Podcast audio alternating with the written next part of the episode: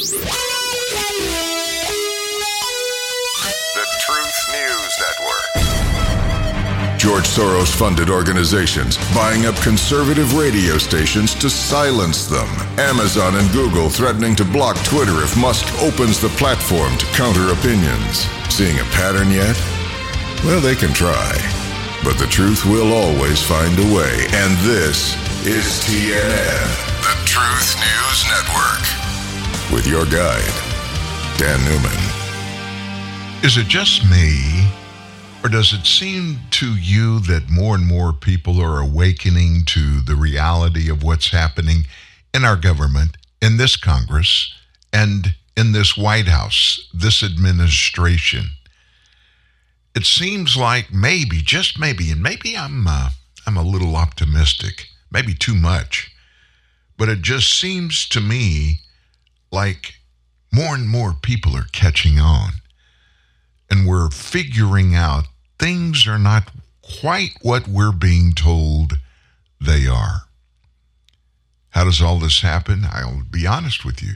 It's because you and I are having our eyes open, not by what we're being told, but by what we're seeing with our own eyes. We're going to have some really, really demonstrative explanations and examples of those very things during the show today. Good morning, everybody. Forgot to say this. Welcome to TNN Live, live from our studios in Shreveport, Louisiana. And normally, every day when we do this show, I have a sidekick right here in the studio, laying right up on the console. And that's our little five pound Yorkshire Terrier, Olivia. Well, Olivia's not with us today. She is um, at the hospital having some surgery this morning. And let me just say this I used to laugh at people that got attached to their pets, but I'm really attached to Olivia. I mean, come on now. She spends at least two hours every day laying right there. She refuses to move every day. She never wants to get down.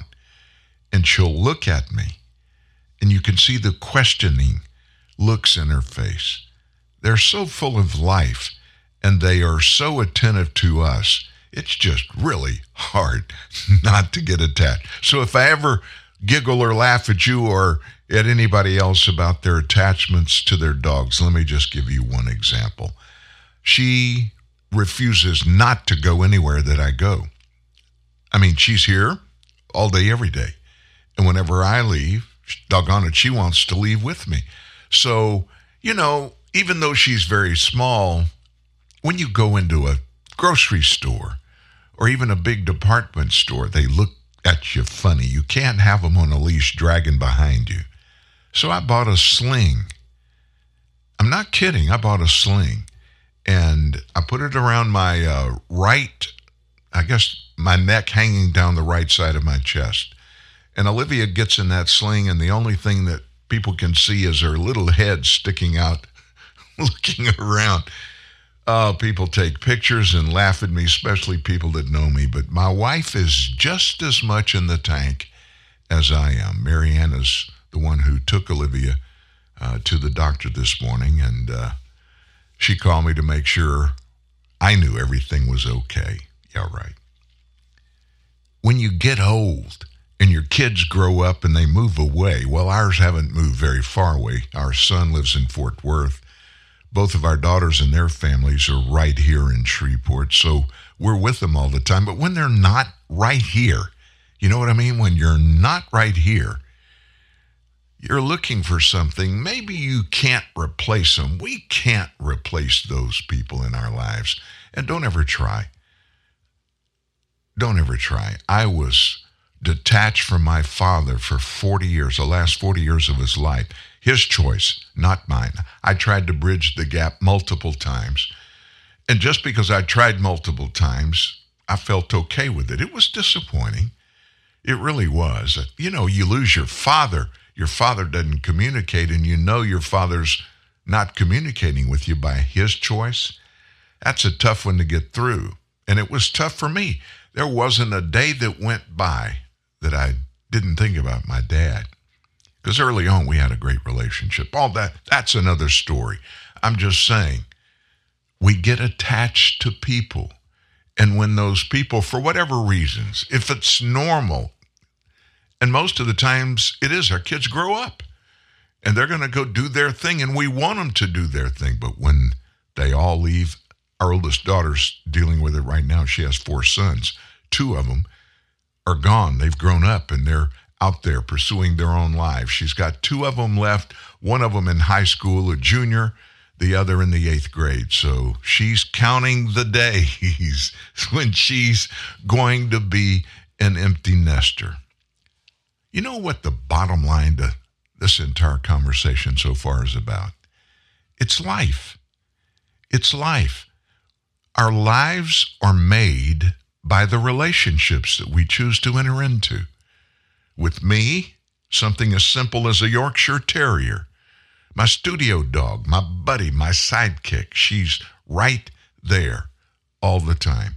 I've got a relationship with Olivia. And then our spouses, our kids, our friends, our extended families.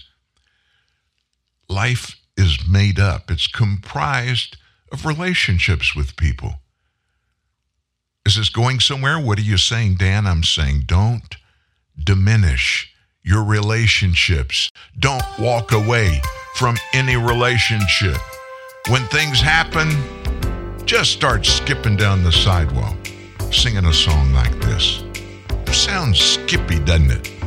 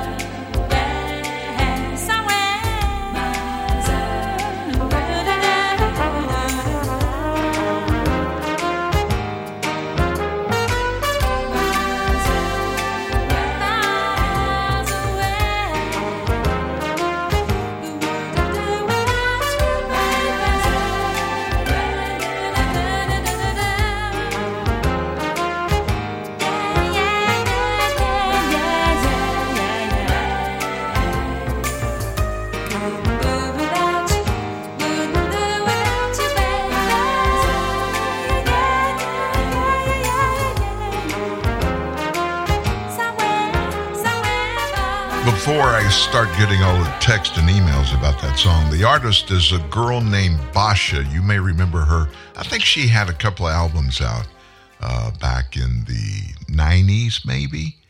She's from Europe, Northern Europe. Great singing voice, wrote all her stuff. But that song is called Miles Away. And it just seemed appropriate talking about a dog and our relationship with our kids and people getting away from each other. All that being said, it's not a sad day. It's not a sad day. It's a good day. Every day we're on the right side of the dirt. It's a good day, right? And we are. Thank God that we are. So, what do we have in store for you today? Well, we have a lot of unpleasant things to talk about, and some of it has to do with some things going on with people that were elected in many cases, some appointed in other cases, and um, they're in really powerful positions. And it's sad that we have to have these conversations. We're going to venture into the life, the public life, the servant life of Attorney General Merrick Garland. Oh my gosh. Also, our president and our uh, Joint Chief, Chairman of the Joint Chiefs, the military. And then you're going to hear from our Secretary of Defense. You're going to hear about some of these folks and what they're doing and not doing and the cause and the effect of all of that. Sometimes you got to dig in and look for the ugly to get some answers. So maybe you can, you know, take the obvious, what you see, what you learn, what you know, and turn it into something that's not so bad. We may not be able to do that today but we're going to try. So I want to start with something that's kind of stark. And um, if you're a almost 70 year old Southern guy, you look at this and you do the old SMH, shake my head. I do not understand this. What am I talking about? Yesterday, activists demanded that the state of California pay millions of dollars to each black resident in the state in reparations as a way to make amends for slavery and subsequent discrimination. Uh, and this group is dismissing the idea of payments of $5 million per person as nothing and too little. This is really happening. These demands were made at an in person meeting of the California Reparations Task Force, which was created by state legislation signed by Governor Gavin Newsom back in 2020. This committee was hearing comments from the public as it considers final recommendations to submit to the California legislature, which then is going to decide whether to implement the measures and send them to Newsom's desk to be signed into law. The task force is considering a proposal to give just under $360,000 a person to about 1.8 million black Californians who had an ancestor enslaved in the U.S., putting the total cost of that program at a paltry $640 billion. Remember, that's at 360,000 a person. But on up into Northern California, the city of San Francisco is weighing its very own reparations proposals. And they're going to do it at the local level, they say. Earlier this month, the San Francisco Board of Supervisors expressed their unanimous support for their draft plan of more than 100 reparations recommendations for the city that includes a proposal to dole out $5 million each to what they say are qualifying black residents. The proposal would cost non black families in the city about $600,000, according to Stanford University's Hoover Institute. And Hoover's Institute at Stanford's is a very credible conservative think tank. Both are ideas or skimping on what's necessary to pay all this money to black Californians. I believe that 5 million in reparations is too little for the work that foundational black Americans have done for this country as well as for other countries, one speaker said. I believe that 7.6 million is a number that can be used very wisely in our foundational black American communities. So what are those foundational black American communities? Well, they tell us that foundational black Americans are descendants of black people who were enslaved in the U.S. According to the speaker, reparations are overdue for all foundational black Americans, both for the suffering they endured and for helping every culture get on their feet. The speaker also called for various other reparations measures, like giving 40 acres and a tractor, and colleges agreeing not to raise tuition prices for foundational black American families.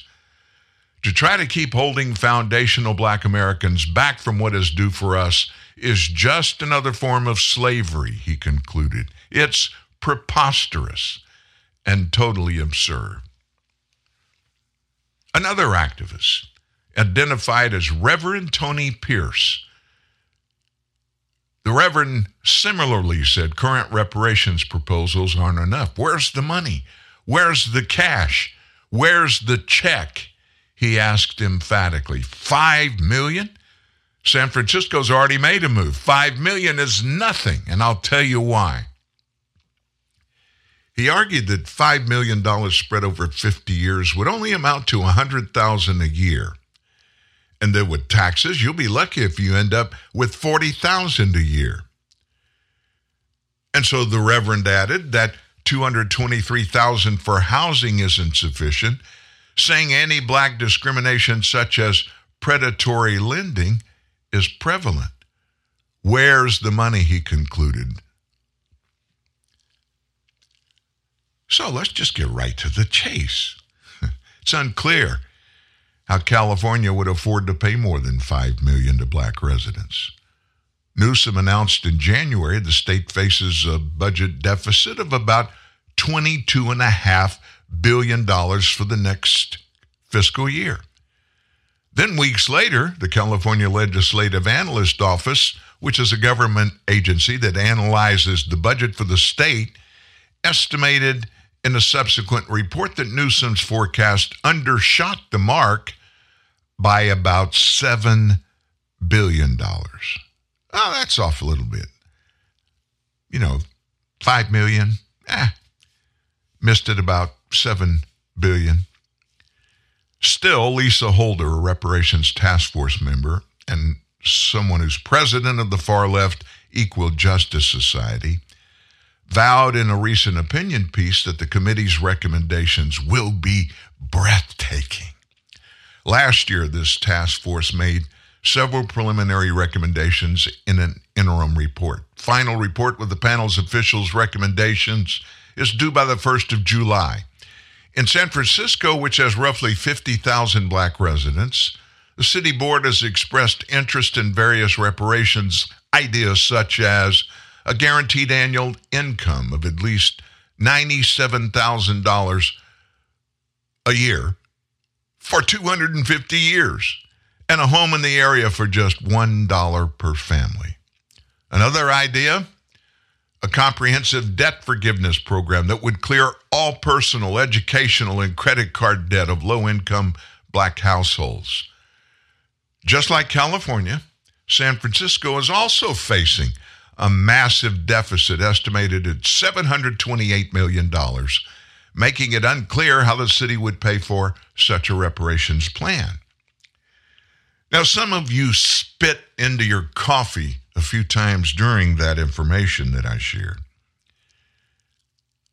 And there's so many obvious things that we can say, like what they want us to do. We didn't have slaves. You and I didn't ever enslave anybody. And so they want us, who never had slaves, to pay them, who never were slaves, for something that happened 200 years ago to people that aren't even around anymore. That's one very obvious thing to even consider. But here's the one nobody's talking about. Listen to what I'm about to tell you.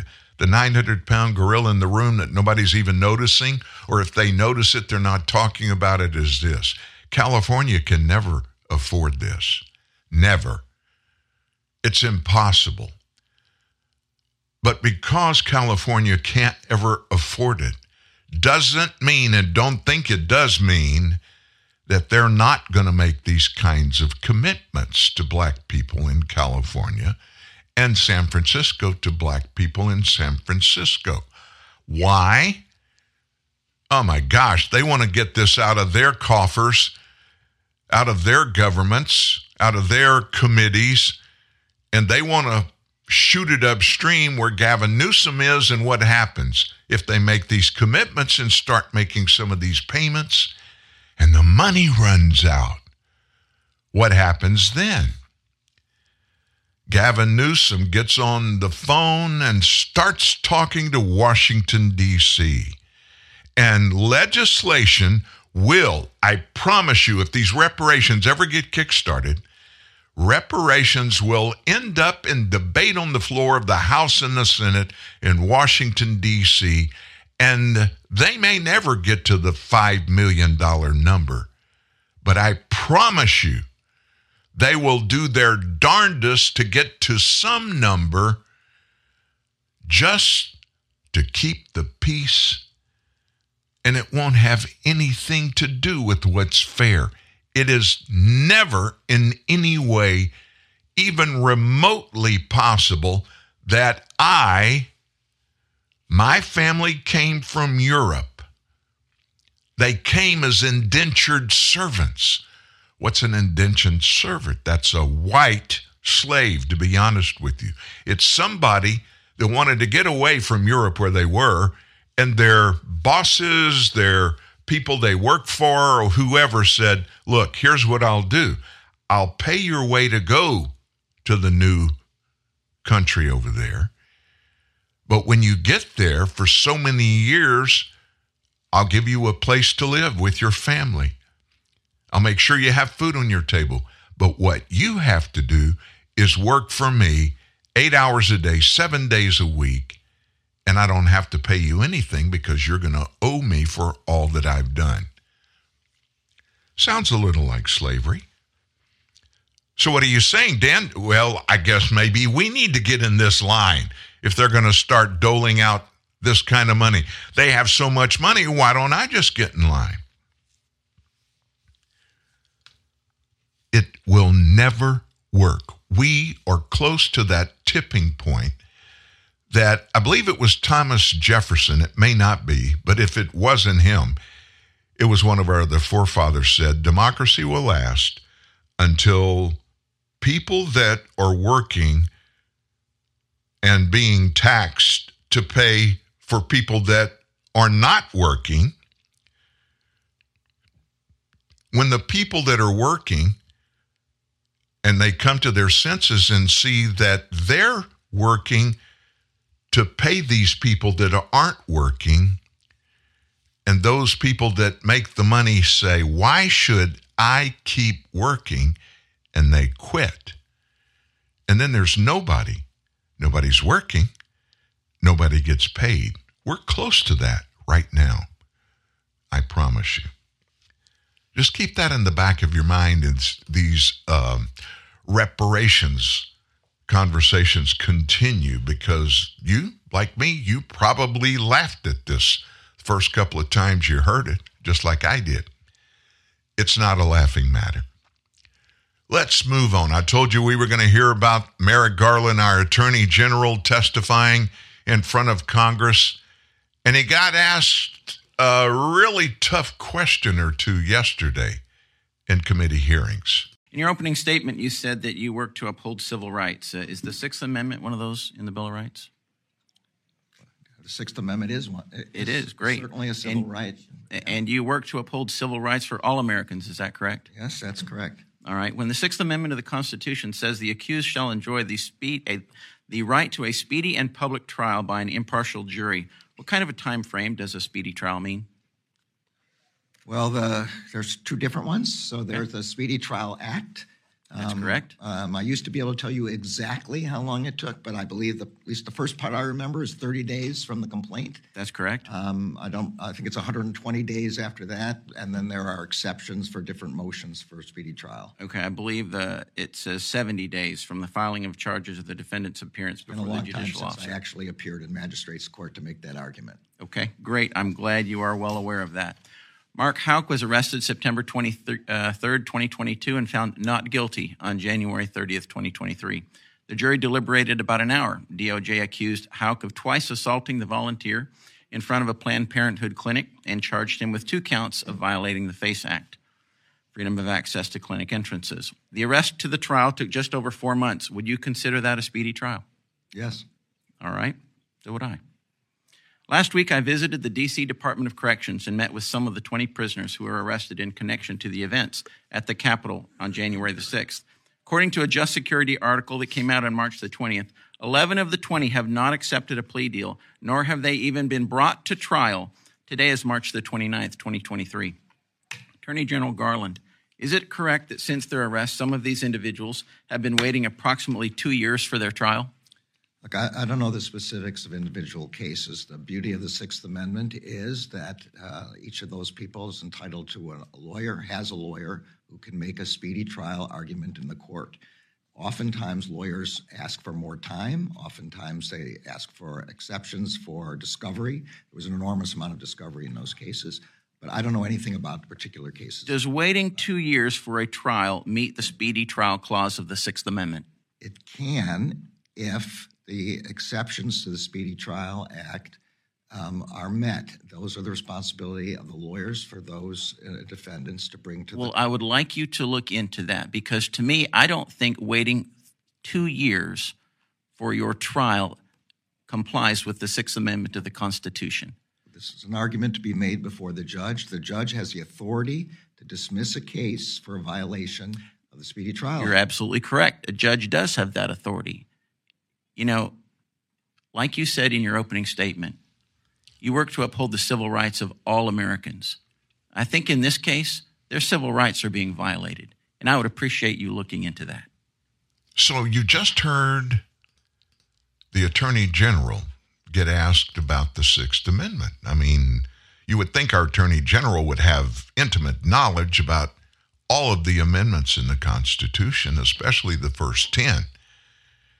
You heard Merrick Garland him haw around, and you just heard about one particular trial and one particular person, but there are a bunch of other ones. Let me tell you real quickly about a political prisoner named Jake Lang. Jake has now been held in prison for 800 days, 800 days without a trial. Jake went to the January 6th of 2021 protest and rally in D.C. He went because he believed the election was stolen from Trump. Jake was one in a million Trump supporters who turned out that day to hear the president speak at the ellipse in D.C. Later that day, Jake walked to the U.S. Capitol where he was gassed and trampled when Capitol Police pushed Trump supporters down the stairs. And Jake nearly died. The woman next to him was gassed, knocked down, trampled, then beaten with a stick by police. She died on the steps of the U.S. Capitol. Her name? Rosanne Boyland. Rosanne Boyland. You hear anything about Rosanne? Jake Lang was next to Rosanne when she died. He's a former wrestler. He was able to crawl out of the pile. He then went back and saved Philip Anderson, who was knocked unconscious just next to Rosanne Boyland. Jake was not able to rescue Rosanne, but he saved the life of another man that day. Jake was arrested by the Department of Justice on January 16th, 2021.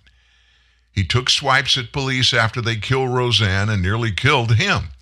Since his arrest, Jake has been held in prison with no trial. He's a political prisoner. This is the reality in America today. Early yesterday, investigative reporter and author Julie Kelly pointed out how DC U.S. Attorney Matthew Graves is working overtime to prosecute Americans for misdemeanors as legitimate criminals are allowed to skate. Now, let me ask you this. What were the first thoughts that went through your mind when I told you about Jake? You automatically defaulted probably to this. Well, Dan, we don't know all of the facts. To be honest with you, in a fair nation with a criminal justice system that states from the very beginning everybody is innocent until proven guilty. Jake Lang is in prison. 801 days today hasn't been tried. And you heard Merrick Garland, our Attorney General, he went to the, well, you know, lawyers have the right to do this and judges have the right to do this. Come on now. Tell me there's a judge in America that's fair, that wouldn't look at somebody being charged for any type of criminal act in normal circumstances, if there are normal circumstances for committing acts against other people. But if there are, and these are judges, criminal judges, that see these kinds of things every day, 800 days. Do you think Jake's lawyer has asked for those big extensions that Merrick Garland just spoke about? No, you know he didn't. And Jake is just one of many. Our buddy that comes in every Tuesday, Steve Baker. By the way, Steve Baker was interviewed. There's a story, a national story published this morning in Epoch News. It even mentions me by name and mentions our show. You might want to take it out. It's a great news outlet. We use news pieces from time to time from Epoch News right here ourselves. Um, you might look into that site. They're pretty much conservative, but they kind of cut it right down the middle. They really don't lean to the right.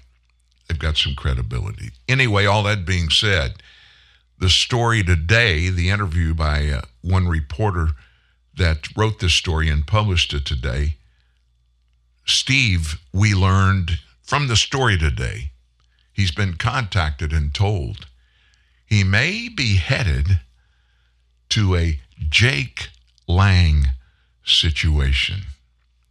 He may be arrested just because he was there. This is the United States of America. This kind of stuff is not supposed to happen. Not to Americans. Simply because of that one thing. We are innocent until we're proven guilty. We have a right to a speedy trial. We have a right to post bail.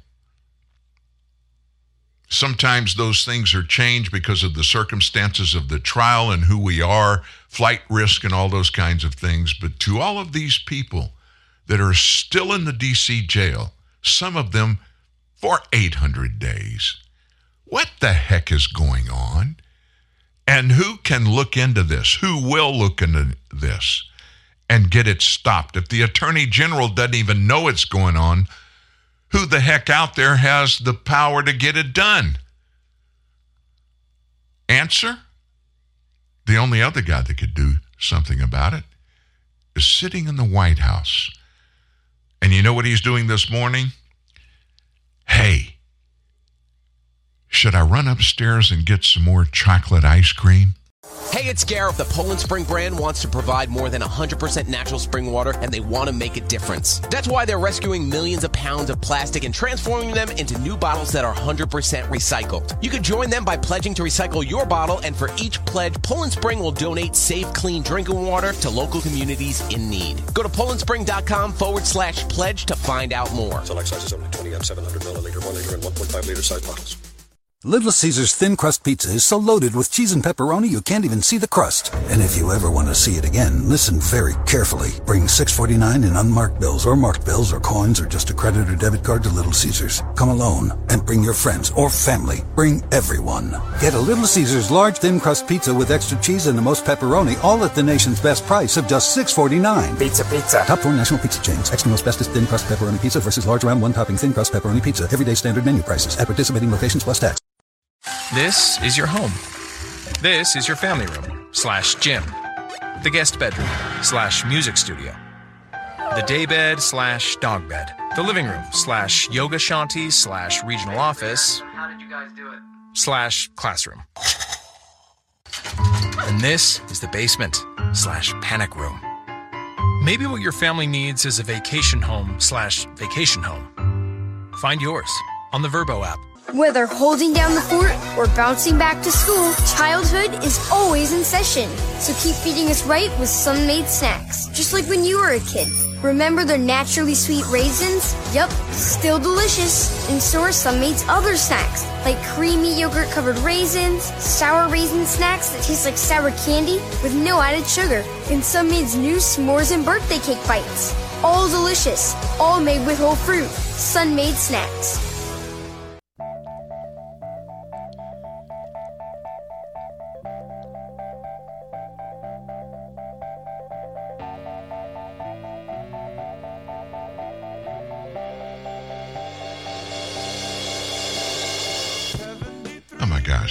That brings back kinds of memories, good memories. Ride Captain uh, Captain Ride by Blues Image. Man, that's from a long time ago. Where'd that thing pop up from?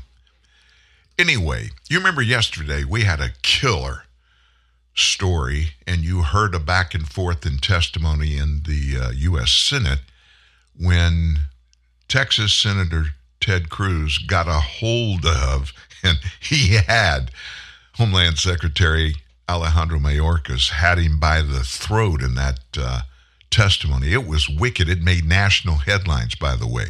And we got input all day long yesterday about it. They were like, my gosh, why didn't national news make any big thing out of it?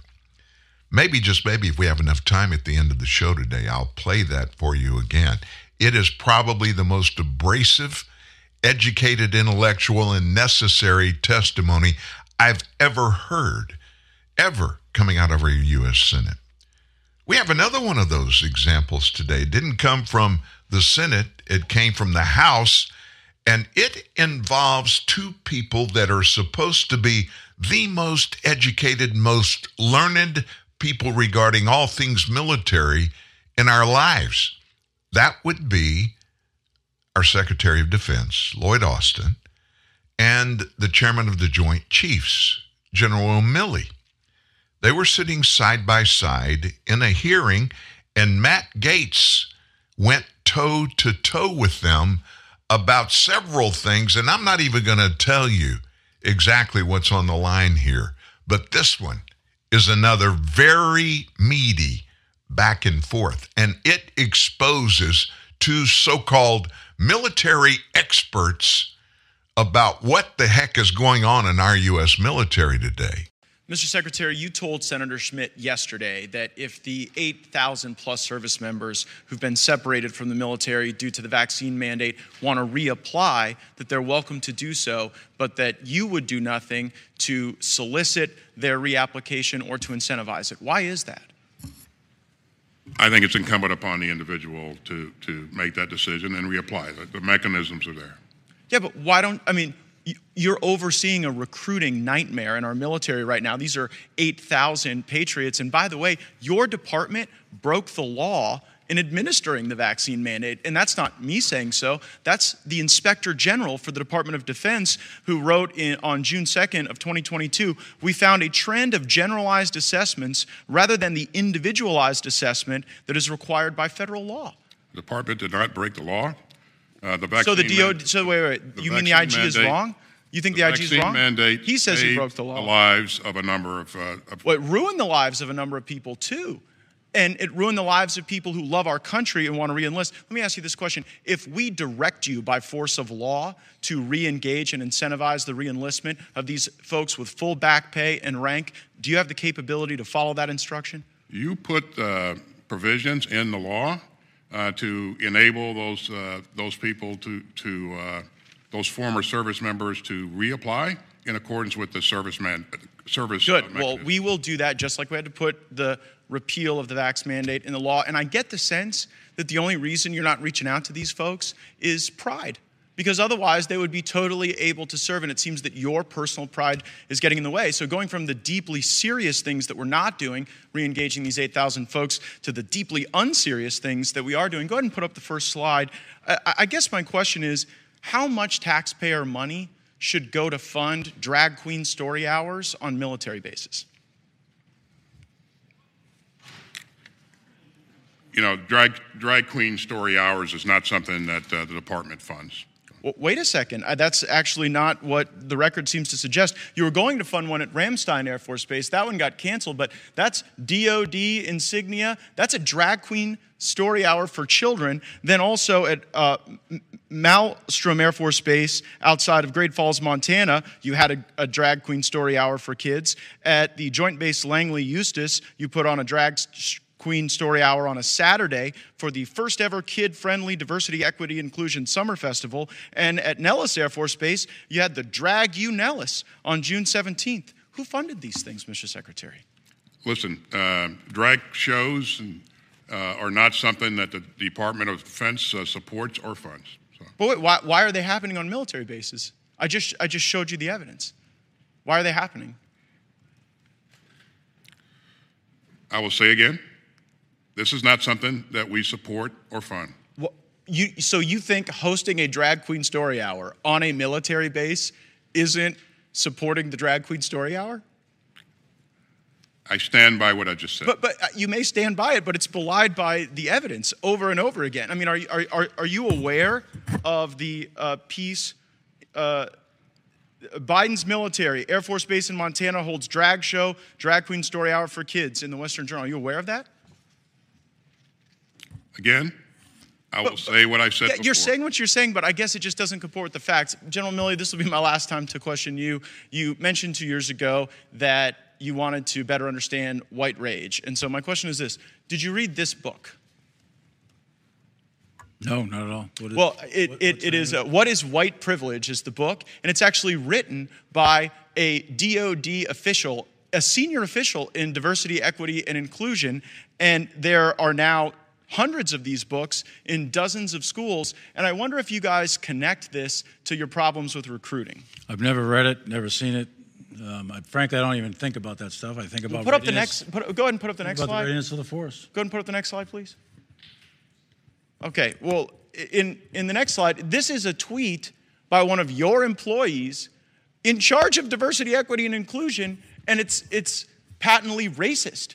They say that uh, she had to give Karen the business, that she talks about caudacity, presumably of Caucasian people. So I guess, Terrible. why does the. I, I, look at it. well, why is that person Look, you're not so going to get an argument from me. That's terrible. It's wrong. She shouldn't be doing that. Period. Should she be fired? I don't. That's a DoD employee, not U.S. military uniform. Do Okay. I? Should they I- be would fired, I Secretary Austin? Uh, again, as you heard in your uh, subcommittee here, uh, this this incident was investigated, and uh, and And they're still employed. Mr. Chairman, I have a series of unanimous consent requests since my time has expired. Without objection. Uh, fir- first is Joint Base Langley Eustis holds drag show at Kid Friendly Festival. And the next is U.S. military defends drag show at largest training center as, quote, essential to morale. And the next is Nellis Air Force Base hosts first ever drag queen show, essential to morale and readiness. That's a Breitbart piece. And uh, finally, Ramstein cancels library's drag queen story time for Pride Month following criticism. Without objection. So ordered. Gentleman's time's expired. Can I just? Can I get copies of those? Because I'd like to take a look at those myself. Actually, take a look and, and find out what actually is going on there. Because I, that's the first I'm hearing about that kind of stuff. Uh, I don't read those news stories. I don't know what you're talking about. I'd like to take a look at those because I don't agree with those. Well, they're think- now in I the think those official things record. Shouldn't be happening. Thank you. Thank Yeah. you for that admission. Great. I I would like to point out, uh, Chairman, that uh, our, our students in DoDEA schools scored the highest on, uh, the eighth graders and fourth graders scored the highest in math and reading in the country. So I want to thank uh, all of the all of our DoDEA uh, professionals who made that possible, and I encourage them to keep. Our n- ninth graders, they scored better in math than any other students in the nation. Did you hear the content of that back and forth? Folks, those two gentlemen, Lloyd Austin, Secretary of Defense, Mark Milley, Chairman of the Joint Chiefs, those are the number one and number two members of the United States military leadership. Is it any wonder that we know factually, it's not even supposition any longer, factually, Xi Jinping of China, Vladimir Putin of Russia, Kim Jong un from North Korea, they don't give a rip about our military leaders because of stuff just like this. You think I'm the only one that pulled this out and saw it? Don't think for a second that there wasn't people in leadership in China and Russia that pulled this off YouTube and sat around and watched it laughing their butts off drinking beer. These are the two studs that are running the military of the United States of America. Why the heck should we fear them? Why should we respect them? They're promoting drag shows, drag queen shows on military bases. Well, these, uh, that's not right. These two leaders, they didn't know about this. This was something that was being done by underlings down there, way, way down below. These two gentlemen are way above from getting in the weeds.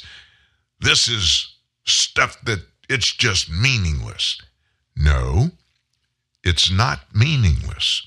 What it is, is evidence that proves our Secretary of Defense and our Chairman of the Joint Chiefs are feckless, they are inept, and they've shown it again, and they show it here. Both of these gentlemen have been in leadership posts, other leadership posts in the military that have fall flat on their faces and people have paid the price on their watch. Many, the price was their lives. What are you talking about? Well, what about the most recent one? Besides this drag queen thing, I don't think anybody died over those drag queen shows. Forget about that. What about the 12 Marines? You remember that in Afghanistan? Lloyd Austin, Secretary of Defense, approved, personally approved, withdrawing from that air base, Bagram Air Base, and leaving all of that military hardware and everything that went along with it, leaving it there. And just before we were able to pull everybody out of Afghanistan, a suicide bomber got some of the C4 explosives hours. Hours. You can track explosives and know where they came from. They did just that.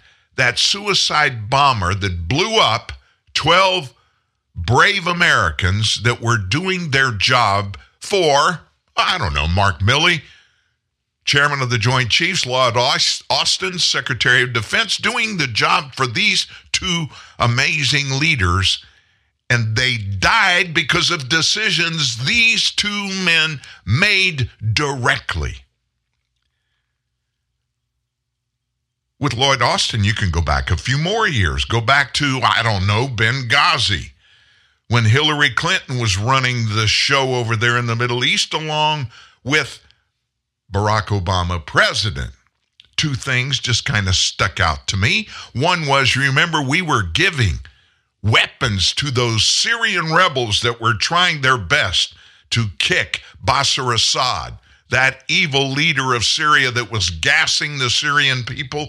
They needed help, they needed assistance. And so we gave them weapons, we funded them, we gave them money, we gave them weapons.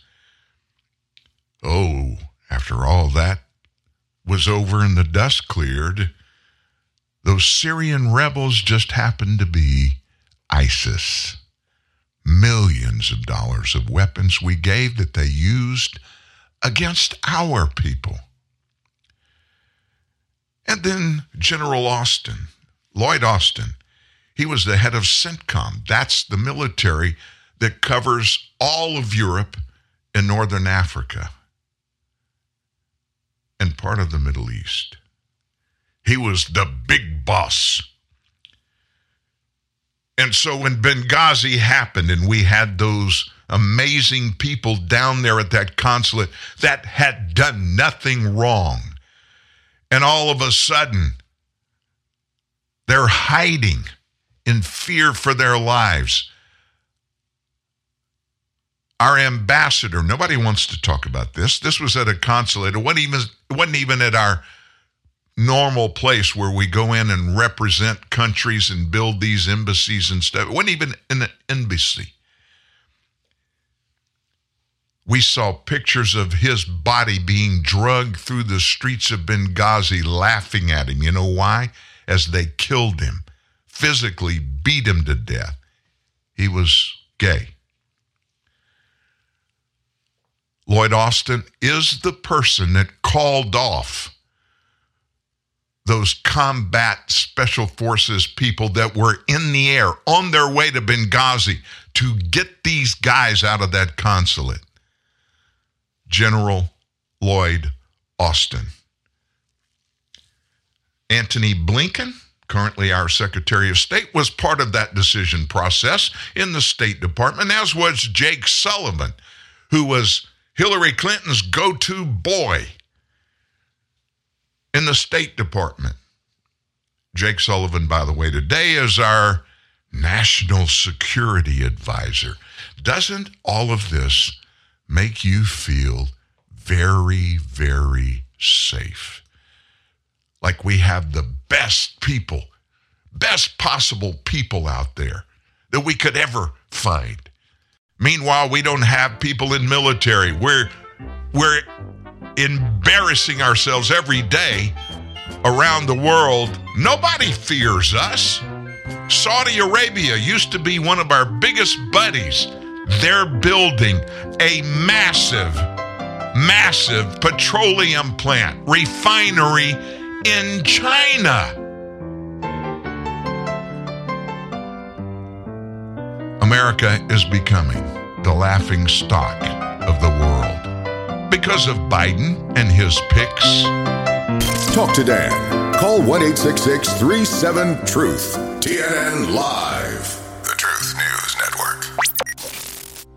Cars today are computers on wheels. That's it. Uh, the fancy new tech makes our life easier in the car, but when something breaks, can you afford to fix the touchscreen display or the sensor, which can cost thousands of dollars? Most likely no. That's why I have Car Shield, and it takes away the worry and the panic of the expensive repair that you know is coming. Car Shield, their protection plans can save you thousands for covered repairs, including everything from an engine, transmission, GPS, electronics, and more. You can have your favorite mechanic or dealership do the work, and Car Shield takes care of the rest. They also offer complimentary roadside assistance and a rental car. It's inevitable something's going to break. It happens to everybody, including me. So get coverage from America's number one auto protection company like I did and find out why CarShield cars go farther. Rates are as low as $99 a month, so visit carshield.com. Use the promo code IHEART to save 10%. That's carshield.com, promo code IHEART. Deductible may apply. I love a good deal. I love finding good deals like this because this Fritos Chili Cheese Junior Wrap is 99 cents. I feel like they just marked it wrong, but I'm not telling. Right. Sonic Fritos Chili Cheese Junior. In a world where a president can be censored by social media in his own country, You need a break from the madness. Your doctor of sanity again, Dan Newman. Censorship. Yeah. That's what the Democrat Party and this administration are made of. The Biden administration has led the largest speech censorship operation in history by working with social media companies to suppress and censor information later acknowledged as truth. That's according to former Missouri Attorney General Eric Schmitt. He's going to tell the House Weaponization Committee about that today. Schmitt's now a Republican senator from Missouri. He's expected to testify alongside Louisiana's Attorney General Jeff Landry and former Missouri Deputy Attorney General for Special Litigation John Sauer. The three witnesses today are discussing findings of their federal government censorship lawsuit, Louisiana, Missouri versus Biden et al., which they filed in May last year, and which they describe as the most important free speech lawsuit of this generation. Their testimony comes after Missouri and Louisiana filed that lawsuit against the Biden administration, alleging that President Biden and members of his team colluded with social media giants Meta, that's the parent company of Facebook, Twitter, and YouTube, to censor free speech in the name of combating so called disinformation and misinformation. The lawsuit alleges that coordination led to the suppression and censorship of truthful information on a scale never before seen, using examples of the COVID lab leak theory, information about COVID vaccinations, Hunter Biden's laptop, and more. The lawsuit is currently in discovery. That's where each side asks for documents to prove what the other side is alleging in their lawsuit. And today's hearing is expected to feature witness testimony that's going to detail evidence collected to show the Biden administration has coerced social media companies to censor disfavored speech. Some of the discoveries already it's already been uh, passed over, and some of it obtained by Missouri and Louisiana show that the Biden administration's coordination with social media companies and collusion with non-governmental organizations to censor speech was far more pervasive and destructive than ever known before. Testimony is going to take that up in this hearing today. Missouri and Louisiana have been able to gather documents and depositions from federal officials as part of this discovery process, including a deposition of Dr. Science, Anthony Fauci, in which they question him on the COVID lab leak theory, efficacy of masks, vaccines, and more. Social media companies flagged any COVID posts from users that cautioned against receiving vaccines discussed the lab leak theory, or discounted the efficacy of masks. Since then, the FBI and the Department of Energy have admitted that COVID may have originated from that Chinese lab leak, despite the outrage during the pandemic that dismissed that theory as a conspiracy theory. Missouri and Louisiana also deposed one FBI agent about the Hunter Biden laptop which revealed that the FBI deliberately planted false information about hack and leak operations in advance of the Hunter Biden laptop story in order to deceive social media platforms into censoring the Hunter Biden laptop story. Fox News, just one news agency, they reported the existence of some type of investigation involving Hunter Biden way back in October of 2020, ahead of that year's presidential election. And of course, it became known then that the FBI had subpoenaed the laptop purportedly belonging to Hunter in the course of an existing money laundering investigation. None of this stuff was brought out. They poo potted, they buried it, and by the way, they still today are burying any of the investigation and any of the materials that are part of it as a broader investigation into all kinds of money situations that just happen to fall from the sky into the Biden syndicate family's pockets. Attorney General Landry, in his prepared testimony obtained and reviewed by Fox, wrote that through the lawsuit, they have uncovered a censorship enterprise so vast that it spans over a dozen significant government institutions. Those institutions, according to Landry, include the White House, the CDC, the FBI, the Cybersecurity and Infrastructure Security Agency, and the National Institutes of Health. Publicly, these federal actors have justified their deeds in the name of protecting the public against misinformation and disinformation, when in fact it is done to suppress disfavored views. Government officials cannot circumvent the First Amendment by inducing, threatening, and or colluding with private entities to suppress protected speech. That's the law. Shockingly, this is exactly what has occurred through this federal censorship enterprise. And Sauer is expected to say that evidence collected shows White House officials badgering social media platforms in private to censor speech that contradicts the White House's preferred narratives, and federal officials routinely flagging social media posts by ordinary Americans for censorship. He's going to, Sauer's going to tell the committee that evidence shows federal officials orchestrating elaborate plots of deception to dupe platforms into censoring disfavored speech and engaging in meetings with content moderation officials of major social media platforms to discuss disinformation and censorship. And the, it, this story, it just goes on and on and on and on this lawsuit is massive. Now, as you heard all of the details that are being discussed right now, this hearing is ongoing right now. You probably thought, you know what? Nothing's going to come of this. Nothing's going to happen. These people are not going to be held liable.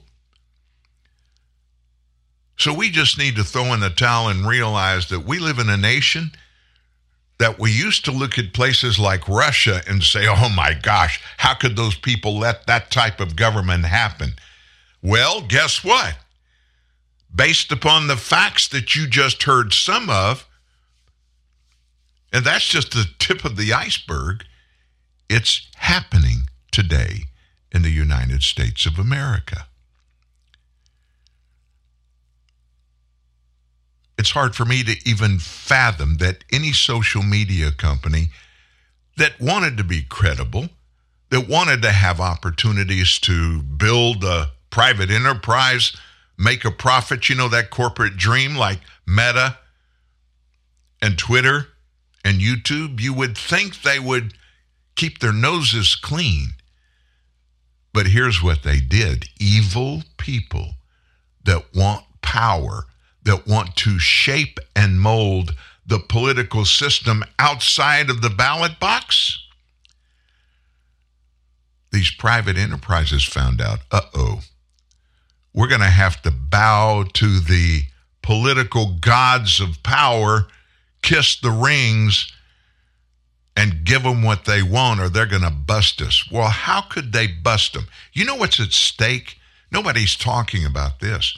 It's that Part 220 protection that the federal government gave first to Facebook and then Twitter and then to YouTube. What is that? Well, it's the same thing that they've given to Pfizer and Moderna and Johnson and Johnson about the COVID-19 vaccines.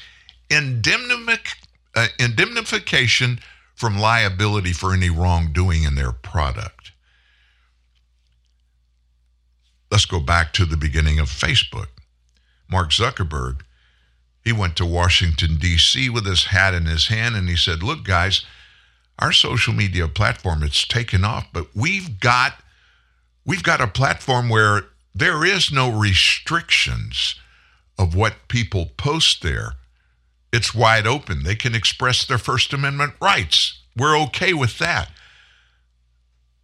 But many of the things that are being posted there create all kinds of bad opportunities for us to be liable for things that we have no control over. We need for you, the federal government, to step in and make sure that we're not held liable for what other people say.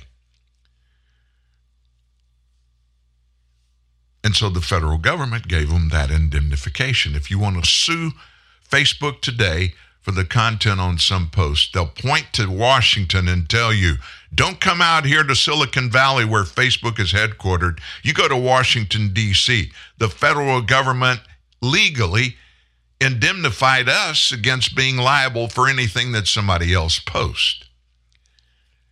Everything costs, though. Hey, Facebook. Hey, Twitter. Hey, YouTube. You want indemnification? Guess what we want? We want you to step in and tip the scales of posts and posters on your sites that we deem are disinformation or misinformation ideologies. We want you to do that. And oh, by the way, the 900 pound gorilla in the back of the room, on the phone listening in, nobody wants to talk about is Part 220 indemnification. If you don't do what we tell you we want you to do, we're going to pull the rug out from under you. And the lines of attorneys at your doors serving lawsuits is going to be monumental. And you're then going to be on the hook and you'll be in 24 7 litigation for decades. The love of money is the root of all evil. How do you get money? You control all the power. You have all the power, you're going to have all the money. You're going to be able to do anything that you want to do. That's what Washington, D.C. has become. No longer are we dealing with issues and making decisions based upon what's best for the people. No, oh no. We're making decisions what's best for some people. Those people we handpick. I'm Joe Biden. I'm Merrick Garland. I'm Chuck Schumer. I'm Nancy Pelosi. Hey, you want to be successful? You want to have financial opportunities? I'll open the doors for you, but here's what the cost is going to be. At some point down the line, I'm going to want something from you, and I'm going to call you and ask you for it. Make sure you take that phone call. We've known for years it's been going on. It's nothing new. But now, for the first time, for the very first time, the light seems to be shining on not just the wrongdoing that we knew was there, but those who perpetrated it. Now, here's the big question. You probably know exactly where I'm going. The big question is is anything going to be done about it? Or are they just going to get together up there in Washington, D.C. to push it around? You know, like our kids, we used to give them a plate of food at dinner and they didn't want to eat some of the stuff, but they weren't stupid. What did they do? Instead of just looking at it and pushing it away, they would nibble at a few things, but they would push everything around on the plate, mix it up together to make it look to mom like, hey, you really did eat some of that. It's time for us to just face the facts and do something about it. And if these 535 people that are in the U.S. Congress, if they don't do something about this stuff, let me just tell you this this nation, as we have known it, as our founders hoped that it would become 200 plus years later, is turning into a little China where top down government controls everything. This crazy thing, this idea that was promoted that the United States government is going to be government of the people, government by the people, and government for the people. That was a pipe dream. It's over. It's over. And if it is over,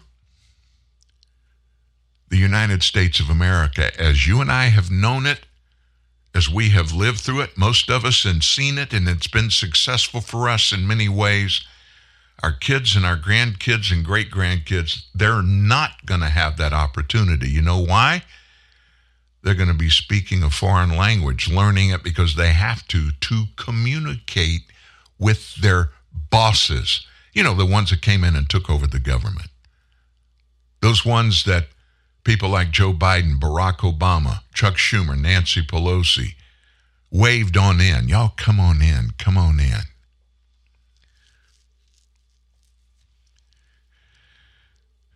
Getting kind of negative today, huh? Yeah, I am. I'm facing facts, and I'm not really comfortable about facing facts. But when you face facts,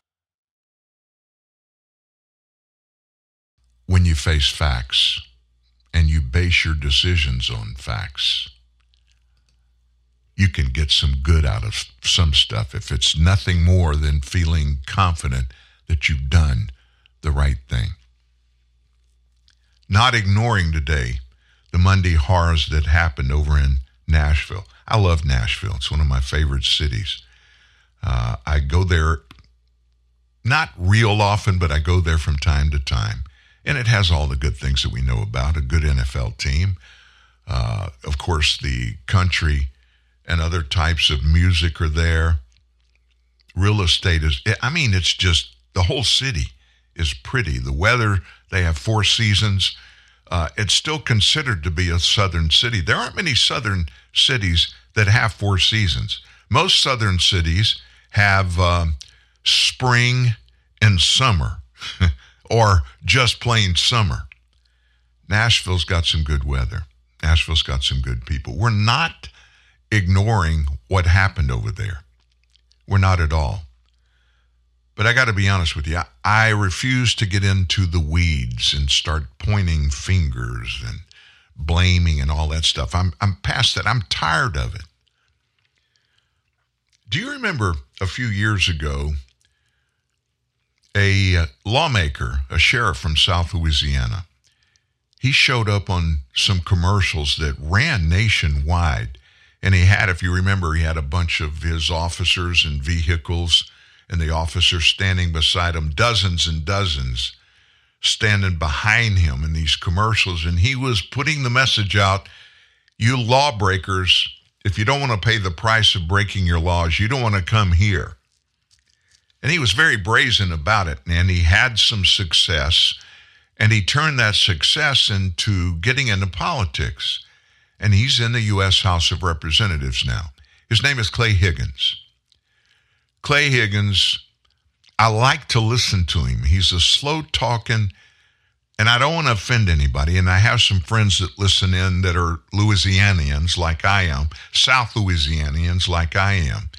And there is a slang reference for somebody that comes from South Louisiana. Cajuns is the nice way of putting it. And the other way is coonasses. And I happen to be one of them. I'm an exception in that I don't talk like I'm from South Louisiana. And I did, but when I got into radio at a young age and went through early part of my career in radio, I lost the accent. Clay Higgins has not. In fact, he embraces it. I'm not laughing at him. I have a lot of respect for him. Yesterday, in testimony about this stuff and all the ancillary conversations that happen anytime there's a, a gun violence issue that comes up, especially when it involves our children. People get up and they pontificate. People get on these talk shows, places like The View, Morning Joe on MSNBC. They try to turn anything and everything into a weapon, a political weapon that they can use against somebody that is not like minded. You know what? Those moms and dads, the husbands, the wives, six people were slaughtered on Monday at that school. Three of them were nine year old students. And then there were three adults. A couple of them were people that were teachers and a headmaster. And one African American man gave his life. It was a custodian at the school and the church. Their families are changed forever. And there's really nothing else that matters in the conversation or that should matter but that. Clay Higgins yesterday in Congress, he stepped into that world and that view. And I wanted you to hear what his thoughts are. Mr. Chairman, today's hearing is to discuss our oversight of crime issues in the nation's capital. Before I get to my questions, I'd like to address something that seems to be a repeated talking point of my Democrat colleagues now um, regarding gun violence and gun violence being the number one cause of death of children in America today. You'll hear that a lot. Let me correct both. There's no such thing as gun violence. There's only human violence. It's intellectually unsound to state otherwise. And the number one cause of death for children in America remains abortion. CDC numbers 620,327 legally induced abortions in America in 2020. In that same year, tragically, 4,357 children died from firearm accidental discharge, suicide, and homicides. And my heart goes out to those families. I lost my first daughter in 1990. Not sure how I survived, really. And over the course of my life, I've come to understand that part of me did not survive. Indeed, part of me died with my daughter that day. And I don't appreciate my Democrat colleagues constantly lying to the American people, referring to gun violence as if it's not driven by human violence, and ignoring the fact that America has allowed millions upon millions of children to be killed in the womb. Let's turn to crime. Shall we? Oh, before I get to crime, D.C. statehood. Democrats had majority control up until a couple of months ago. The House, the Senate, and the White House. D.C. statehood does indeed have constitutional barriers. Overcome that. You want to create the 51st state? Knock yourself out. You had majority control. It didn't happen because you, you, there are indeed significant constitutional barriers.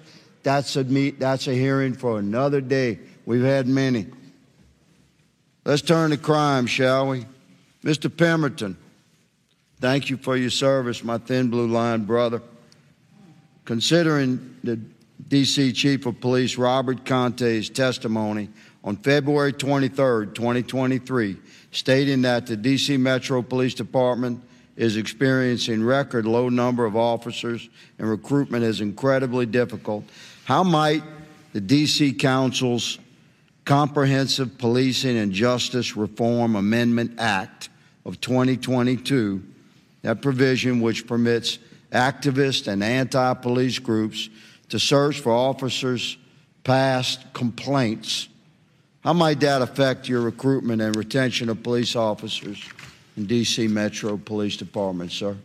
Yeah, well, thank you. So, first of all, the bill has 26 subtitles in it, and, and all of them are completely detrimental to uh, retain, keeping and retaining and, and hiring new candidates. You're, you're, asking specifically about Subtitle X. Uh, subtitle X actually creates a disciplinary database in which every officer's disciplinary history would be posted publicly. It would be hosted uh, by the Office of Police Complaints. So that America understands this is a complaint, not a conviction or a suspension, et cetera. We're talking about all complaints being accessible for public purview? That, that's how I understand it. Additionally, it also creates a carve out to FOIA exemptions, which allows any citizen to FOIA an officer's personnel record. Uh, and the only requirements to, for redaction would be their address, date of birth, and social security number. Um, you know, we have concerns about undercover officers and, and officers, uh, their other sensitive personal information that could end up in the hands. That would have quite a chilling effect on effective policing, may I say, as a former police officer.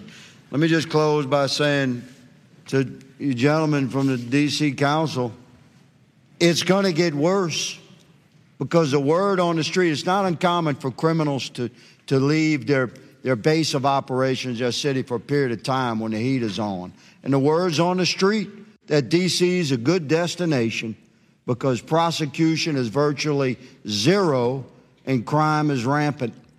It's what you've created here in this liberal stronghold. It's going to get worse. So what do we do? Wah, wah. Uh, criminality. They're jacking cars. They're killing people. They're breaking into homes. They're pillaging businesses. We've got to do something to stop it. The violence is just getting untenable. We've got to make changes or we're going to lose our city. That's what's being said. Meetings like this, which you just heard, all across the nation, especially in our biggest cities Los Angeles, San Francisco, Seattle, Chicago, Baltimore, Philadelphia, New York City, Atlanta, Boston. Crime is going through the roof. How do we stop it? A man much smarter than me said this. I sat and heard him say it. The day that the governor of New Mexico shut her state down, lockdowns from COVID, I happened to be sitting there and I had to flee for my life to get out of New Mexico. He was talking about being upset with things in your life, things that you just didn't like, bad relationships, bad job, your kids, and you just don't get along. You just heard Clay Higgins address some of that, didn't you, about the crime thing? And what Stevie Smuggen, this man, what he said changed my life. And you've heard me say it here. Nothing changes if nothing changes. You want to change something specific? Change whatever's making it what it is that you don't like. Change it. If it's a process, if it's bringing somebody else in to address it, whatever it is, whatever it takes, if you want to change it, be willing to do whatever it takes to change it, whatever you can do to make it change. Example, do I really need to go there? Think about it. Think about it. I heard this morning, this morning, a very nice lady lives in Washington, D.C., lives in the district. African American woman. She said she was an appointee during the Obama administration. But you know what she was calling in to gripe about? Same thing you just heard Clay Higgins talk about violence, specifically in her town. She said, I've had in the last year two people murdered within blocks of my home. I walked outside and a car on my street was being carjacked as I saw it happen in the morning. People are horrified, petrified in Washington, D.C. And you know why? The prosecutor there has made it clear and has a record now in his rearview mirror of prosecuting only one third of the, the criminal arrest, those that committed these crimes, only one third of them are being prosecuted at all. He's dropping charges on every other one. And so crime keeps going up. This woman was testifying, not testifying, but was giving her story. This is an educated woman, a person that's lived in Washington, D.C., in the city for a long time. I'll tell you a true story. 15 years ago, things weren't bad there. We had a large hospital client, the largest hospital in Washington, D.C. I flew into town to go to a meeting I did every 90 days, go meet with the board of the hospital. I get in a cab from Reagan, headed over to, and I won't even name the hospital, over to it. It's in a not a really good part of town. And I'm not paying attention to what's going on. I hear this pop, pop, pop outside. I thought maybe it was a, a flat tire. And the cabbie said, Lay down, lay down. That's gunshots. That's gunshots. It was at noon in Washington, D.C. You got a prosecutor that's not going to prosecute criminals, and it's known that you can get away from this. Well, guess what's going to happen? Criminality is going to ramp up. You want changes? Change something. What's causing that? Accountability. Your kid. If your kid keeps stealing your favorite food out of the refrigerator when you've got your back turned, and you want the kid to stop, and you tell the kid, the kid, stop it, stop it, stop it. And you turn back around and the kid's doing it again, and you just shake your head, what happens? The kid will continue to do it. Why? You want it to stop. You have the power to stop it, and you don't? If you want change, change something. Change whatever you can change that's allowing the process to happen. And if that is, we've got a prosecutor that won't prosecute, change the prosecutor. And if you're not willing to do whatever it takes to make that happen, just sit down and be quiet. Nothing's going to change if you don't change something. How hard is it to unlock your car? Not hard. How hard is it to shut your car door? Not hard. How hard is it to start your car? Not hard. How hard is it to put your seatbelt on? People are still dying in car accidents because they were not wearing a seatbelt, which is stupid because it's not that hard. Smarten up, buckle up. Think road safety. A message from the Government of South Australia.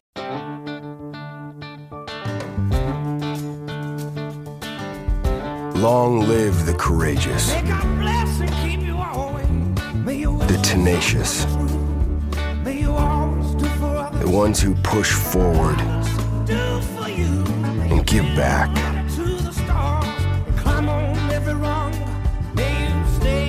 Long live the greater good, the helping hand, those who fall and get back up. And long live the truck with the strength to overcome, the will to outwork,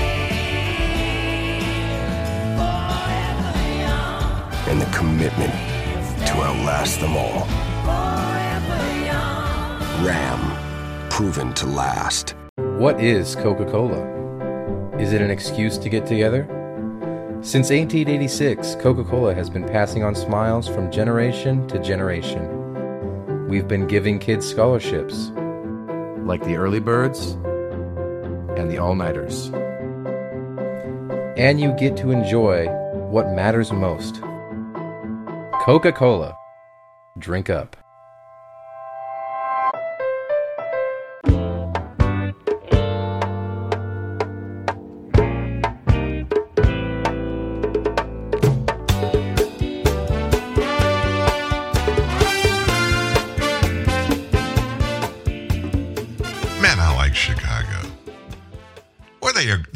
Great group. Remember the original singer had that deep voice. You remember that song, "Color My World"? His name was Terry Kath. He actually uh, was in a room with fellow Chicago members of the band, and he was playing with the Colt 45, messing around with it, and it went off and it accidentally killed him. Wasn't suicide. It was a great loss. But they still, boy, they had a string of great hits. That one you just heard the beginning of was Call on Me. I think it was from Chicago 8, one of their biggest albums. Anyway, you got that for nothing. hey, I wanted to weigh in on something that uh, Clay Higgins touched on. Representative Congressman Clay Higgins, just a little bit ago, you heard. And that is about murders, violent crime, violent crime, violent crime, and murders. And every time there's a, especially a school shooting, we go through the same conversation over and over again. So I thought I'd give you a, a, few facts. You've heard everybody, including Geraldo Rivera on Fox News. The number one killer of kids in America is guns, guns, gunfire, shootings. That's not true. That's not true. Well, the CDC stats say it's true. It just so happens the CDC needed some brownie points for political purposes. So they decided in those stats to include 19 and 20 year olds. All of a sudden, who jumps into that category about who gets shot and who shoots? The shooters. Well, how about gangbangers? How about gangs in Chicago, Philadelphia, Baltimore, San Francisco, Los Angeles? That makes the numbers just change a tiny bit. If you just include people in it, the stats, well, if you're talking about kids, just include the kids in the numbers, right? Guns aren't the number one killer of kids, automobile accidents are. So, what about murders? Where do we go with this? We've got the latest stats from 2020. By far, the largest number of gun deaths in America or suicides, 54% of them, as a matter of fact. 43% of all gun killings or murders. 43%. That's way too high a number. There's no question about it. And of course, this latest diatribe that shooter had two weapons of mass destruction. That's what Joe Biden has labeled them, has for decades. They're not, and I'm not going to even go into that. But yesterday he said she had two AK 47. She didn't. She had two AR 15s. AK 47 is the Russian version. AR 15, totally different, is an American version. So, what does that mean? Well, when you look at the uh, the numbers, and we're told, I, I heard Geraldo Rivera yesterday or the day before on one one show, and I don't even know what network it was. I don't even think it was Fox, somewhere else. He was spewing all of these numbers and look at this and look at that, and here's what's going on. Those weapons of mass destruction. There's no purpose for those at all. We need to do away with those.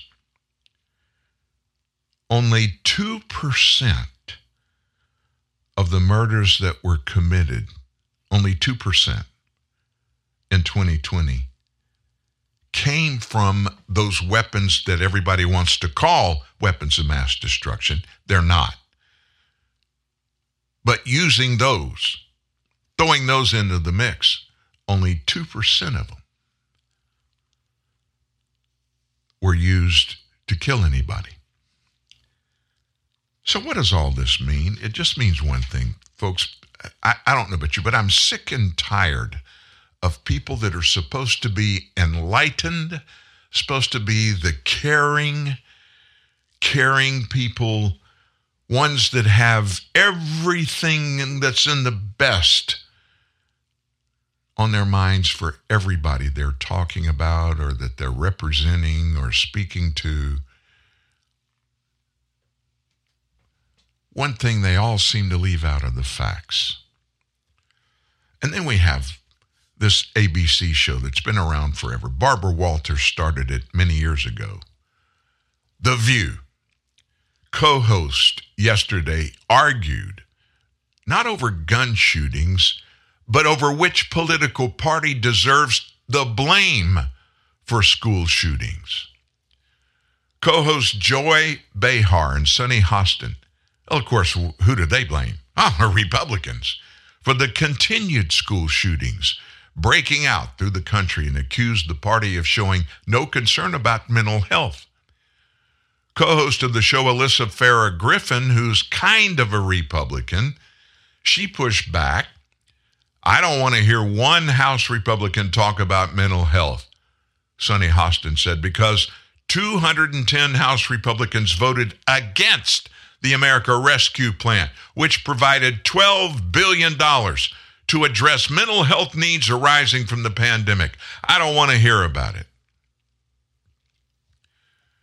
Behar argued that Republican Tennessee Senator Tim Burchett homeschools his daughters, proves he has no interest in increasing safety in schools. And then Griffin countered that mental health is a major factor in shootings, so the focus should be to prevent potential criminals from obtaining firearms. The co host broke into an argument when she argued that the public supports background checks for all gun purchases. Handguns have been used in mass shootings, they have been used to kill. Background checks, that is something 92% of the country believes that you need to have. Background checks, Griffin said. Oh, not Republicans, Behar interjected. They don't believe it. There's a disconnect between elected officials. Republican Americans, Griffin said, 92% of this country, that's a lot of Republicans. There's a disconnect between those and power. But they keep voting for the same people in the Republican Party who do nothing, Joyce said. Griffin pointed to gun control legislation backed by 10 Senate Republicans. That includes Senators John Cornyn of Texas, Lindsey Graham of South Carolina, to expand stricter background checks for people below the age of 21 and provide incentives for states to adopt red flag laws and mental health funding.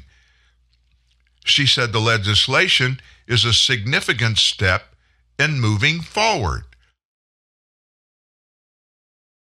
Hostin pushed back. Was it significant? I think it was incredibly significant, Griffin argued. Well, 193 Republicans voted against it, Hostin said. Griffin said incremental change is beneficial for saving lives. And then Whoopi, she piped in. She claimed the same shootings will continue occurring if the AR 15 is not banned from civilian use. 78% of mass shootings incidents between 1982 and March of 23 were committed by handguns. That's according to facts. The shooting at Covenant School left six dead, including three nine year olds, after transgender shooter Audrey Hale entered the building armed with two semi automatic rifles and a handgun. The Nashville Metropolitan Police Department encountered and killed Hale on the second floor. That's all that matters. Stopping it is critical, but you're not going to do any good by just pointing fingers and going, na na na boo boo. I know you are, but what am I? And that's what's going on. The view has no redeeming quality at all. The only reason ABC keeps it on is they get some slight, slightly above ratings compared to the shows they go up against. Not good ratings, but they need something to stick in that daytime slot. And that's the best thing they can come up with. Here's another one that just got in my craw. You know, I've been griping about all the money that we've sent to Ukraine, not about the Ukrainian war defending themselves against the invasion by Russia. I'm not talking about the war itself. I'm talking about more than 110 billion dollars of taxpayer money that has been sent in aid to Ukraine. The Senate voted on Hawley Amendment number 40, and he proposed this amendment to Bill S 316. That bill would repeal the 91 and 2002 authorization of military force, this act that passed through the Senate. But that amendment failed 26 to 68, with six senators not voting against the amendment to the bill. Now, what was the bill, the amendment, all about? Hawley's amendment would create an Office of the Special Inspector General for Ukraine Assistance.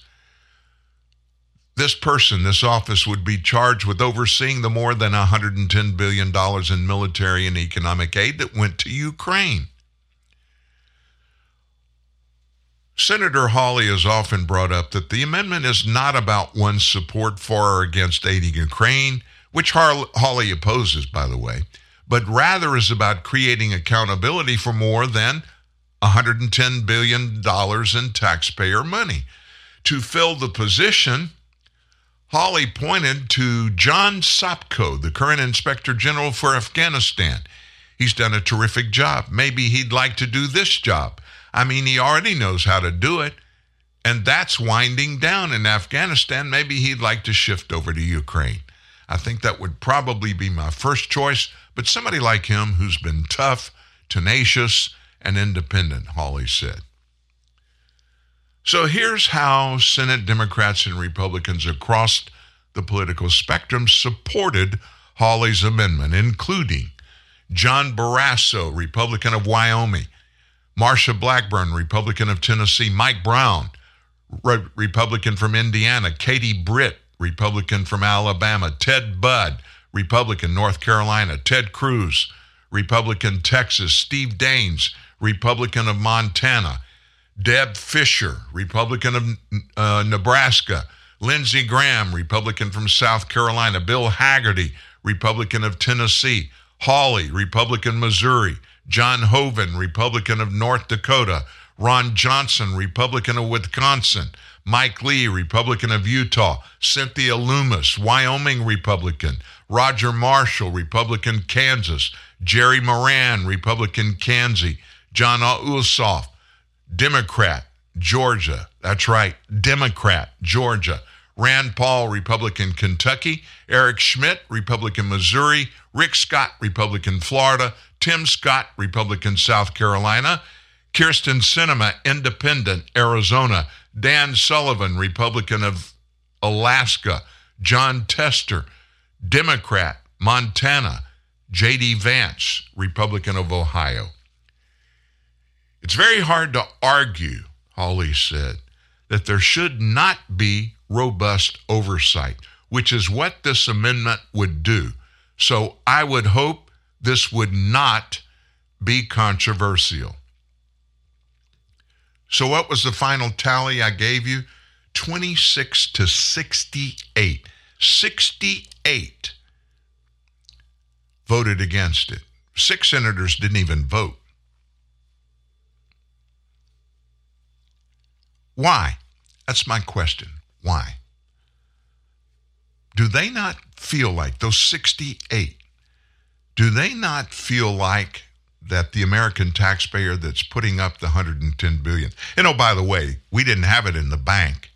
So we had to go borrow it. So not only are the American taxpayers on the hook for the 110 billion, but it's going to be all the interest through the next decades that we have to pay not on the principle of the $110 billion we gave to Ukraine, but just on the interest. We have to go borrow the money, but we're good people. The Ukrainian people need our help.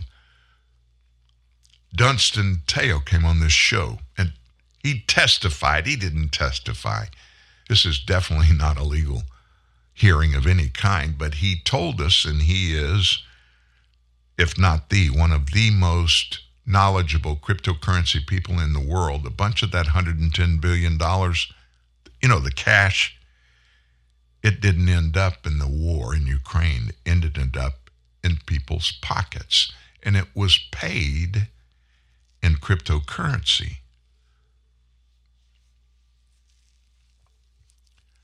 Twenty-six voted for the amendment to have that inspector general oversight, to be able just to tell us, hey, all the money was spent the way it was supposed to go. That's all this person would need to do.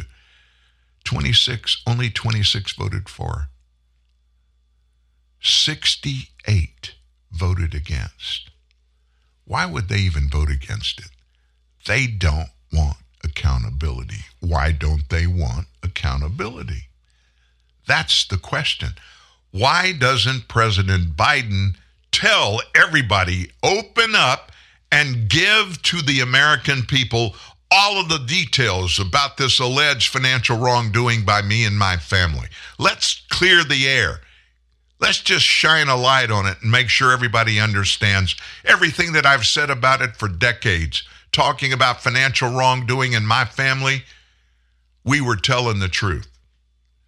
Why doesn't he do that? You know why he doesn't does it. He doesn't do it. He doesn't want anybody to see. Why doesn't he want anybody to see? How bad is it? And then the only question that really matters is will we ever know? Another Republican has taken on Democrats. This one over military supported abortions. Former coach Tuberville, now a senator from the U.S. nation of Alabama, U.S. senator. Tuberville has taken on Democrats over supporting military abortions. He's taking heat from Senate Democrats, you can imagine, including Majority Leader Chuck Schumer, for his hold on general and flag officer nominations. You're kidding me, right? Nope. Nominations for general and flag officer nominations in response to Defense Secretary Lloyd Austin's policy, which is to allow military money, taxpayer money, to be used to provide abortions. This policy was enacted as an apparent response to the Dobbs v. Jackson Women's Health Organization Supreme Court ruling. It allows female soldiers in states where abortion is illegal to receive up to three weeks of administrative leave and transportation allowances to go somewhere else to get their abortion. Yesterday, Senate Democrats tried to push through the almost 200 nominations once again, and U.S. Senator Tommy Tuberville offered no indication he was going to give in.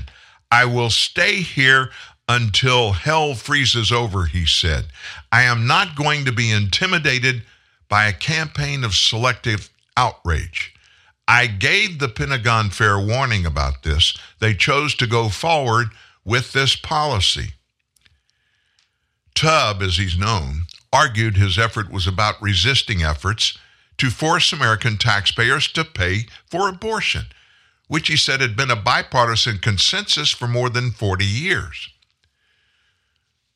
So, on the floor of the Senate earlier, Tuberville offered his justifications for his holds.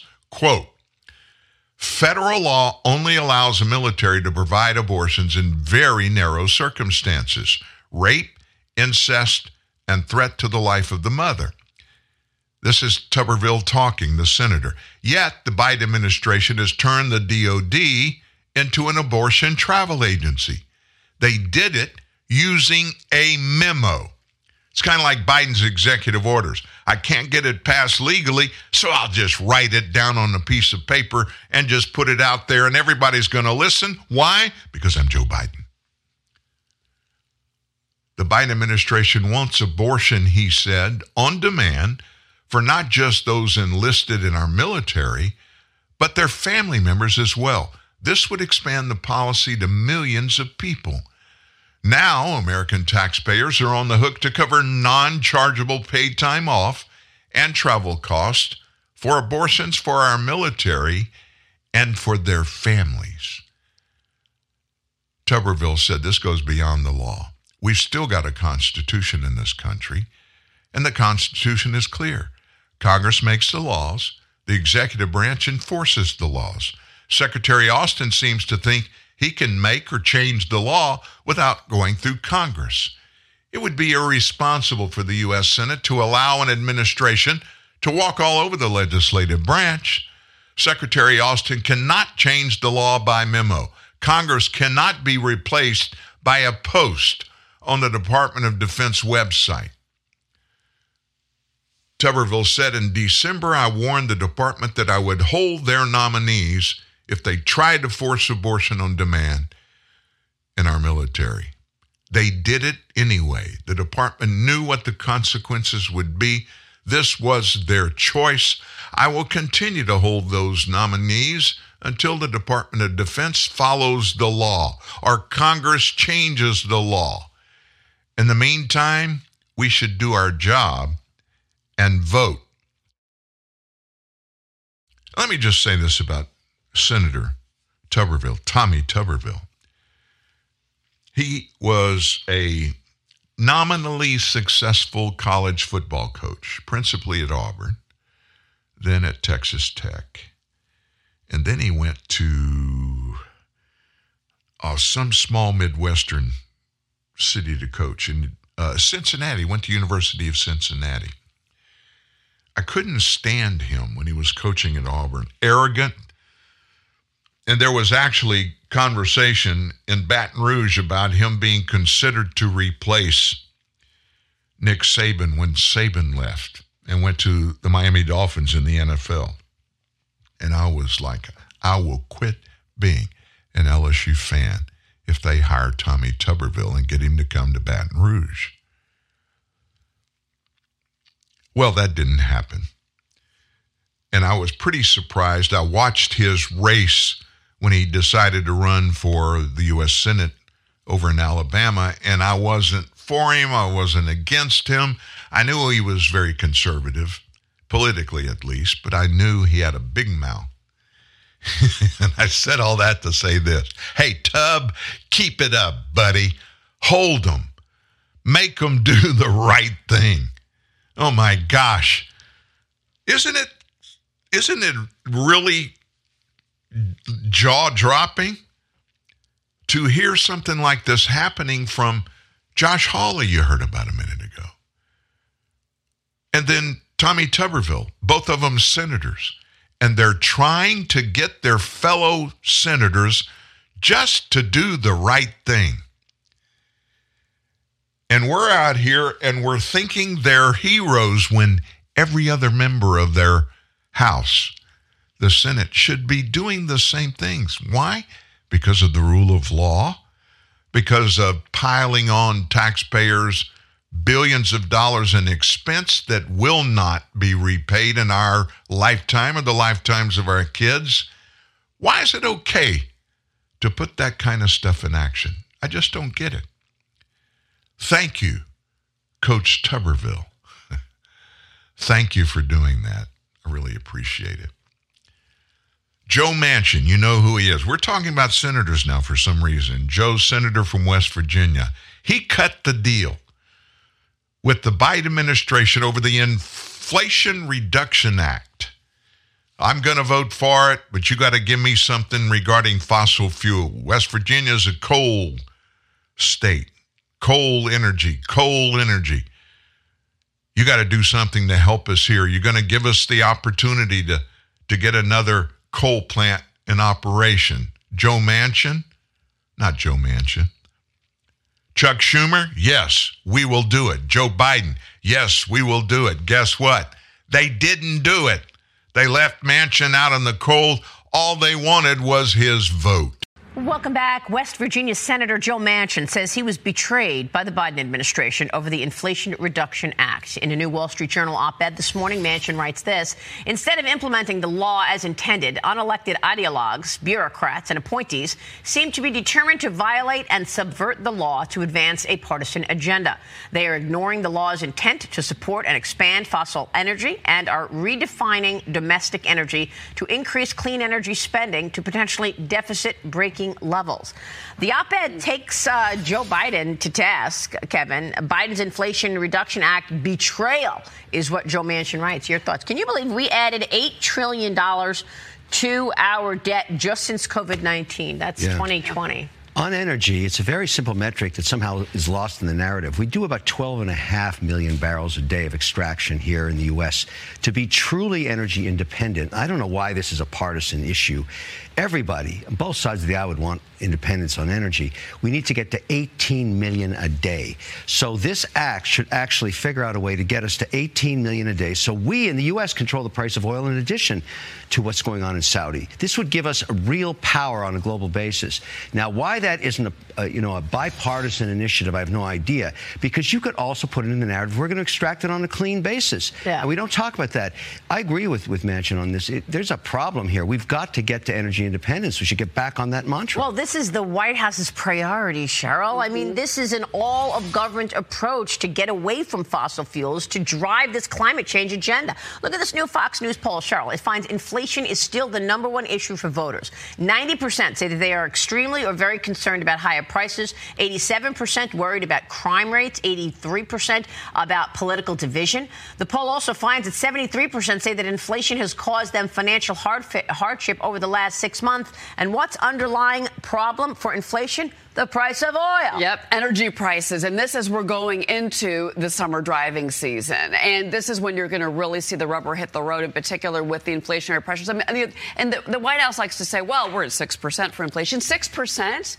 Your goal is 2% if you're Jerome Powell. I'm not sure we're going to get there. We're not gonna get there this year, for sure. Yeah, and so, so there's that part. But also, you know, I, I like that Joe Manchin is calling out the Biden administration. Yeah.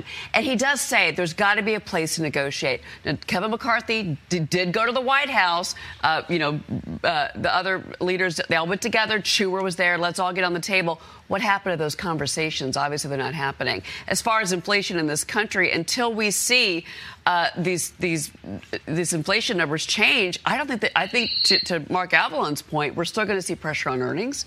We're not going to see growth in this country. We could see negative growth potentially. Yeah. Uh, you know, there, there's just and President Biden seems tone deaf to this. he's totally not tone deaf. interested. And don't forget, Joe Manchin's vote was the vote that got that other, that last massive boondoggle across the finish line.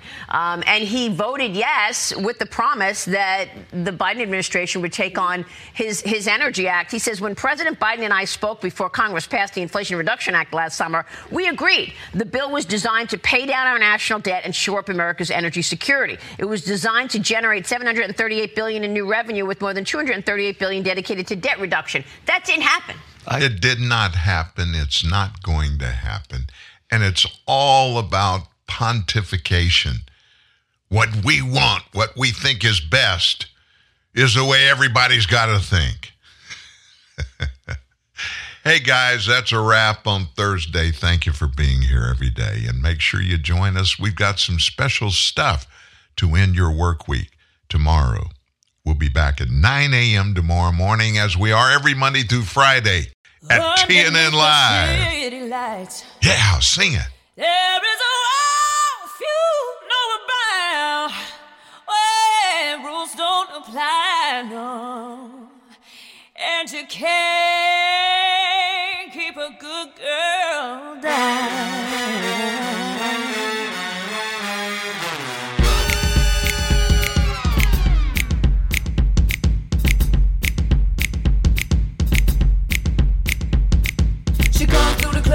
For a good time. Gonna make that shake that money on a dime. Don't need a sugar daddy, she can work it just fine. Up on the table, she'll be dancing all night. All night. Baby, don't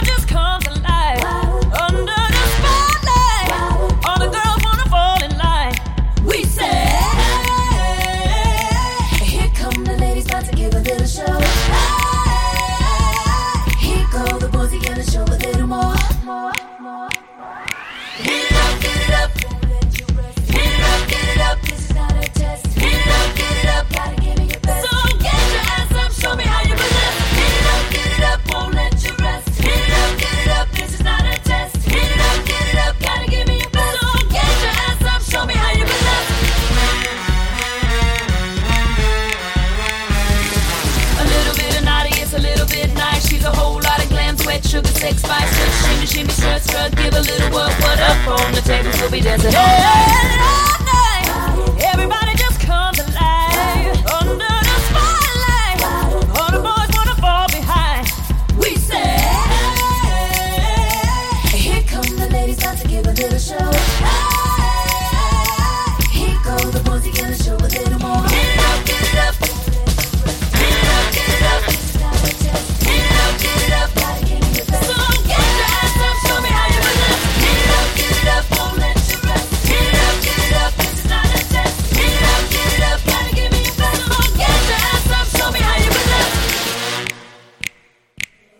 girls. Let's show 'em how it's done. It ain't over till we say, and we've only just begun. Let me hear you say, yeah.